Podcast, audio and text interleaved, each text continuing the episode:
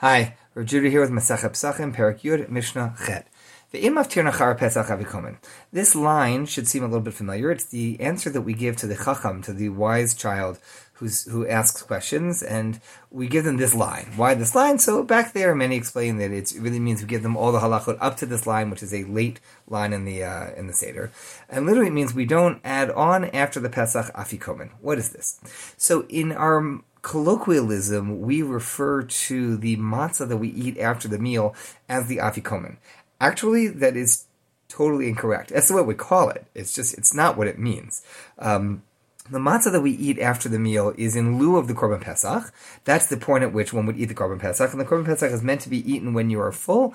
It is the final thing that you eat for the evening after having had your shulchan aruch, your your pesach meal, uh, potentially with a with the uh, korban chagiga that we talked about earlier uh, in the masechta. But so now you're full, and now you have a little bit of korban pesach. You're supposed to eat at least a kazayit, at least an olive's worth, but you're supposed to eat it al hasova when you're already really pretty full. So you're not going to eat a whole lot which then, because the, you combine that together with the fact that the Pesach is meant to be, you're not allowed to leave over. If you leave over, you have to burn it, but you're not supposed to leave over. So that means that Seder's were probably pretty large. There are probably a good number of people sharing a Korban Pesach. Now, that's really to the, to side point.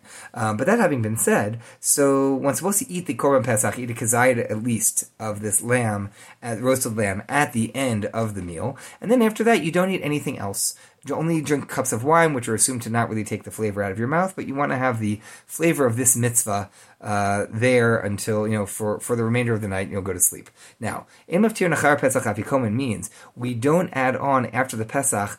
The Gemara says Afikoman is Afiko man, which means bring out more or bringing out food, uh, it means we don't have dessert after the Pesach. And nowadays we have what we call the afikoman, meaning the matzah that's eaten after the meal, is that's not the afikomen. That's the lieu of korban pesach that we don't follow it with afikomen. Afikomen would mean dessert. It would mean bringing out extra. We don't bring out extra. We don't bring out anything after the korban pesach. And nowadays we don't bring out any other food. Afikoman. We don't bring out any food. By the way, if those of you are familiar, afiko is related to the word nafka like is to bring out.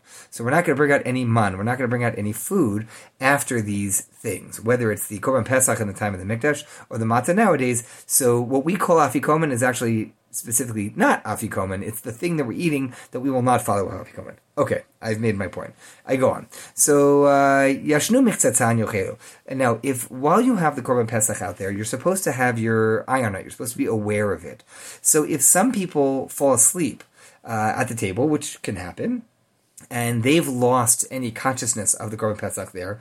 But if only some of them have fallen asleep, but some of them are still there, yochelu. You can wake the other ones up and continue on and eat the Korban Pesach. But kulan lo yochelu. If everybody fell asleep and there was a complete loss of consciousness of the Korban Pesach, then lo yochelu. It's, you actually can't eat it anymore. Rabbi Yossi, Omer, Rabbi Yossi says there's a, there are different kinds of sleep. Nam nemu, yochelu. If they just dozed, like kind of, you know, when your head kind of drops, does a little head bob, then you could still eat. But nirdemu, but if they actually went to sleep, like put their head down on the table and were out cold, lo yochelu. At that point, if everyone's done that, we can no longer eat the korban pesach.